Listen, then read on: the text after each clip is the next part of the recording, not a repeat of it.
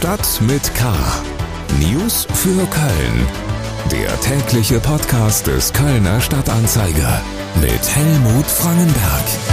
Herzlich willkommen bei Stadt mit K. Für 10.202 Kölner Kinder und wahrscheinlich auch für ihre Eltern ist das heute ein ganz wichtiger Tag. Sie hatten heute ihren ersten Schultag an einer Kölner Grundschule.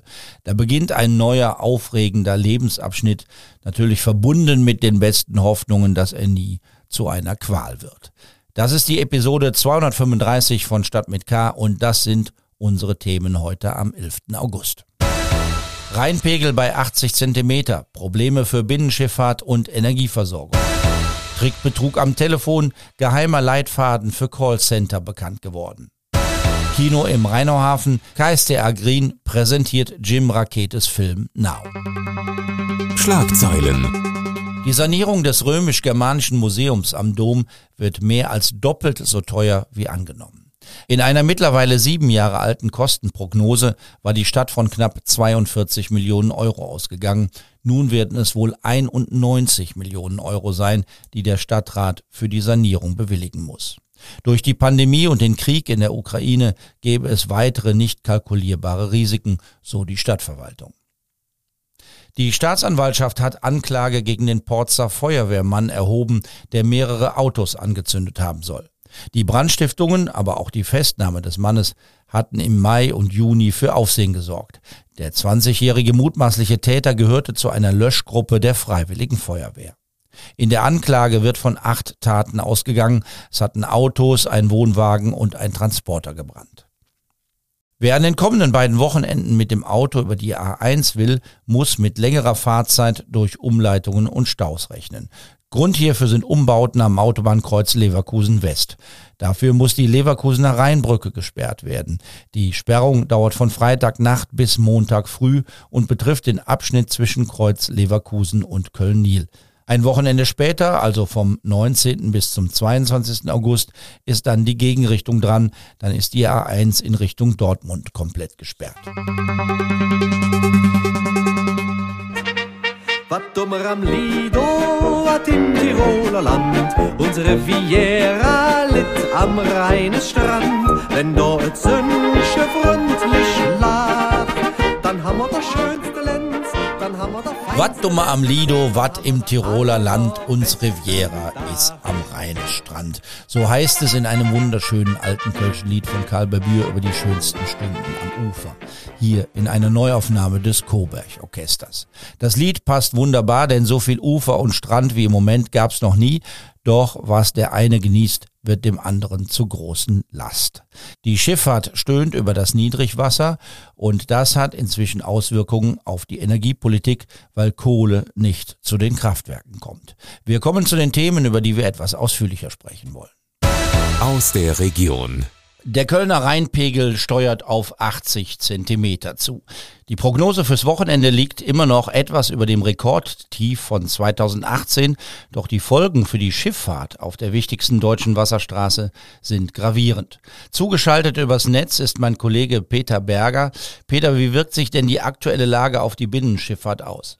Ja, ziemlich extrem, muss man sagen, weil die Schiffe, die auf dem Rhein fahren, äh, nur zu einem Viertel oder zur Hälfte beladen werden können. Und äh, das trifft auf eine ohnehin hohe Nachfrage von Industrie, Landwirtschaft und Handel und vor allen Dingen jetzt auch noch auf die Kohletransporte, die für das Wiederhochfahren der Kohlekraftwerke nötig sind und den Transport von ukrainischem Getreide. Weil die Zahl der Binnenschiffe begrenzt ist und die eben halt nur ein Viertel bis zur Hälfte der Ladung aufnehmen können, äh, könnte es da schon zu einigen Engpässen kommen in den nächsten Wochen. Wenn das Wetter so bleibt und die Prognosen sehen ja zumindest für die nächste Woche danach aus, dass es nicht viel regnen wird. Jetzt muss man das, glaube ich, nochmal erklären. 80 Zentimeter Kölner Pegel. Der Pegelstand ist nicht gleichbedeutend mit der Wassertiefe für die Schiffe. Du hast das selbst mal am eigenen Leibe ausprobiert. 1998 war das, glaube ich. Da bist du in den Rhein gegangen und hast versucht, ihn zu durchwaten zu Fuß. Das hat aber nicht funktioniert, oder? Ja, das war von vornherein klar, dass das nicht funktionieren wird, denn es gibt eine Fahrrinne und die ist bis zu zwei Meter tief. Und man muss sich das so vorstellen, man kann vom Ufer dann vielleicht mal durchwarten, aber es wird einem schon nach wenigen Metern durch den, durch den Sog, werden einem schon die Beine weggezogen. Also Durchwarten funktioniert nicht, aber es zeigt halt, war mal ein Versuch, um zu zeigen, was jeder Kölner ja mal gerne machen möchte, zu Fuß durch den Rhein gehen obwohl das ja eigentlich ein Horrorszenario ist, wenn man sich das mal vorstellt. Und zur Nachahmung ist es nicht empfohlen, weil es eben dann doch gefährlich wird und die Fahrrinne deutlich tiefer ist. Trotzdem gibt es Pläne, diese Fahrrinne im Rhein weiter zu vertiefen. Da geht es vor allem um einige Engstellen im Verlauf des Flusses. Wo befinden sich die? Wie sehen diese Pläne aus? Also die, die wichtigste Engstelle ist das obere Mittelrheintal, so ungefähr zwischen Wiesbaden und St. Das nennt man in den Fachkreisen die sogenannte Gebirgsstrecke. Da ist der Fluss besonders flach und dort müssten äh, bis zu sechs Flachstellen beseitigt werden, um die Fahrrinne von 1,90 auf wenigstens 2,10 Meter zu bringen. Das ist auch projektiert und der Bundesverkehrsminister sagt aber dazu, das ist ein Riesenprojekt und die Fertigstellung wird wohl bis Anfang der 2030er Jahre brauchen. Kosten schnappe 180 Millionen Euro, davon etwa 40 Prozent für ökologische Dinge, die dann auch geregelt werden müssten. Aber äh, der Etat des äh, Bundesverkehrsministers wird wohl nächstes Jahr für die Wasserstraßen um 360 Millionen Euro gekürzt werden, sodass diese Pläne, das bis Anfang der 2030er Jahre hinzukriegen, eigentlich schon fast wieder unrealistisch sind. Aber auch in Nordrhein-Westfalen haben wir so ein paar Engstellen. Im Grunde genommen äh, geht es um den Bereich äh, zwischen Duisburg und Stürzelberg am Niederrhein. Da müsste auch was getan werden. Aber auch da gibt es Pläne die schon ausgereift sind, aber es ist halt noch kein Planfeststellungsverfahren. Also es wird noch lange, lange dauern. Herzlichen Dank, Peter Berger, über die Folgen des niedrigen Rheinpegels. Kriminalität. Trickbetrug am Telefon. Das funktioniert trotz vieler Warnungen immer wieder. Allein in Köln liegt der Gesamtschaden beim Trickbetrug am Telefon jedes Jahr im Millionenbereich. Das sagen uns Experten. Eine der erfolgreichen Maschen ist das Versprechen, viel Geld zu gewinnen, wenn man an einem Gewinnspiel teilnimmt. Nun ist ein geheimer Gesprächsleitfaden eines Callcenters öffentlich geworden. Er wurde dem Verein Anti-Spam zugespielt. Zugeschaltet übers Netz ist mein Kollege Tim Stienauer aus der Lokalredaktion des Kölner Stadtanzeiger. Auf fünf Seiten bekommen betrügerische Telefonagenten da Tipps für die Abzocke. Was wird denn den Betrügern empfohlen, damit ihnen die Leute auf den Leim gehen, Tim? Ja, man kann da so etwas wie drei goldene Regeln herauslesen, die den Telefonisten ans Herz gelegt werden, nämlich klar und verständlich sprechen, den Kunden zu Wort kommen lassen und den Kunden aussprechen lassen. Kunde, so wird in diesem Leitfaden das Opfer genannt. Das sind so die Basics. Da, daneben gibt es Tipps, wie man mit sogenannten Nörglern, mit Besserwissern oder mit aggressiven Menschen umgehen sollte.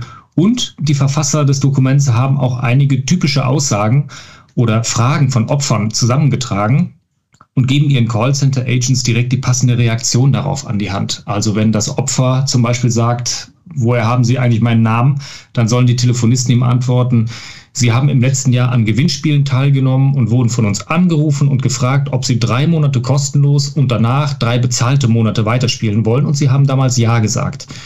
Die Täter spielen natürlich damit, dass sich die Angerufenen an so einen angeblichen Anruf, der wahrscheinlich nie stattgefunden hat, gar nicht mehr erinnern können. Nicht ohne Grund suchen sich die Betrüger vor allem ältere Menschen als Opfer aus. Aber es gibt auch Nachfragen, mit denen man die Anrufer irritieren kann, oder? Genau, der Verein äh, Anti-Spam empfiehlt den Angerufenen, ihrerseits neugierige Rückfragen zu stellen, um die Täter aus dem Konzept zu bringen und schließlich äh, zur Aufgabe zu bringen, im besten Fall. Zum Beispiel, indem man sie fragt, äh, wie ist denn eigentlich meine Kundennummer bei Ihnen? Oder wie heißen Sie denn? Aus welchem Callcenter rufen Sie an? Wo ist das Callcenter? Äh, wer sich darauf aber gar nicht erst einlassen möchte, dem geben Polizei und Verbraucherschützer einen ganz simplen Ratschlag, einfach schnell auflegen. Was man vielleicht nochmal sagen muss, das Ziel der Betrüger ist ja an die Kontodaten zu kommen. Und äh, da fragt man sich dann natürlich, was machen die eigentlich mit den Kontodaten? Wie werden denn aus Kontodaten äh, Geldeinzahlungen? Wie kommen die an mein Geld? Ja, die möchten, ähm, möchten deine Kontonummer haben, möchten deine Bankverbindung haben und dann ähm, wird mit diesen Kontodaten werden ganz normale Lastschriften gebucht und damit das Konto der ähm, Opfer leergeräumt. Eine Frage, die man sich immer wieder stellt, wenn irgendein Callcenter anruft, ist ja, woher haben die eigentlich meine Telefonnummer? Und bei älteren Menschen, du hast es gesagt, sie sind bevorzugte Opfer, fragt man sich natürlich, wo haben die denn auch noch die Informationen über das Alter der Angerufenen her? Also woher kennen die meine Nummer? Da gibt es ganz verschiedene Erklärungen dafür.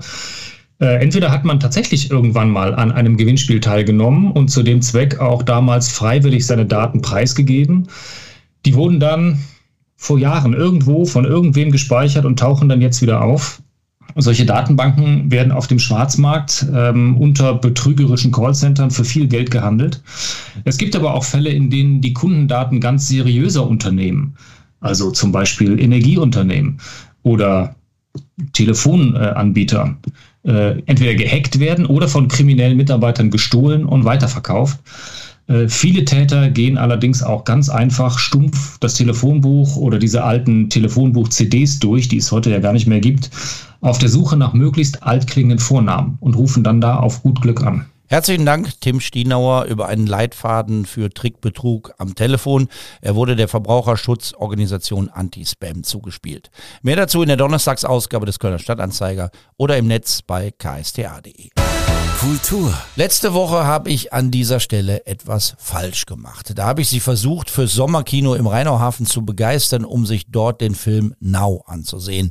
Wenn Sie da waren, haben Sie was anderes gesehen, denn wir haben uns hier tatsächlich um eine Woche vertan. Der Vorteil an der Sache, ich kann nochmal Werbung machen für diese besondere Aktion von KSDA Green. Unter KSDA Green fassen wir zusammen, was Sie über Klima- und Umweltschutz wissen müssten, in der Zeitung und im Netz. Morgen am Freitag, den 12. August, präsentiert KSDA Green im Rheinauhafen Sommerkino den Film Now. Eine Dokumentation des Fotografen und Filmemachers Jim Rakete.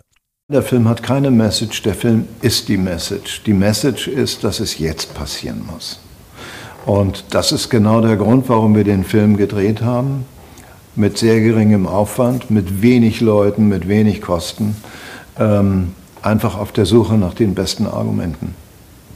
Ich hoffe, das gelingt.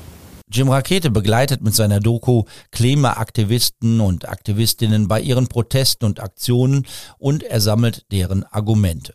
Bevor der Film läuft, wird über den Stand der Dinge in Köln diskutiert, unter anderem mit dem Kölner Umweltdezernenten William Wolfgram. Morgen, Freitag, 12. August, diesmal stimmt's, Einlass ab 19 Uhr.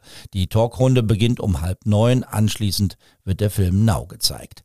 Tickets für 9,50 Euro gibt's im Netz, einfach und bequem, wenn Sie den Show Notes dieser Ausgabe folgen oder Sie schauen nach im Netz unter ksda.de slash green. Da können Sie dann auch den wöchentlichen Green Newsletter des Kölner Stadtanzeiger abonnieren. Das war's für heute. Mein Name ist Helmut Frankenberg. Bleiben Sie wachsam, aber bitte auch gelassen. Bis morgen. Tschüss. Stadt mit K. News für Köln. Der tägliche Podcast.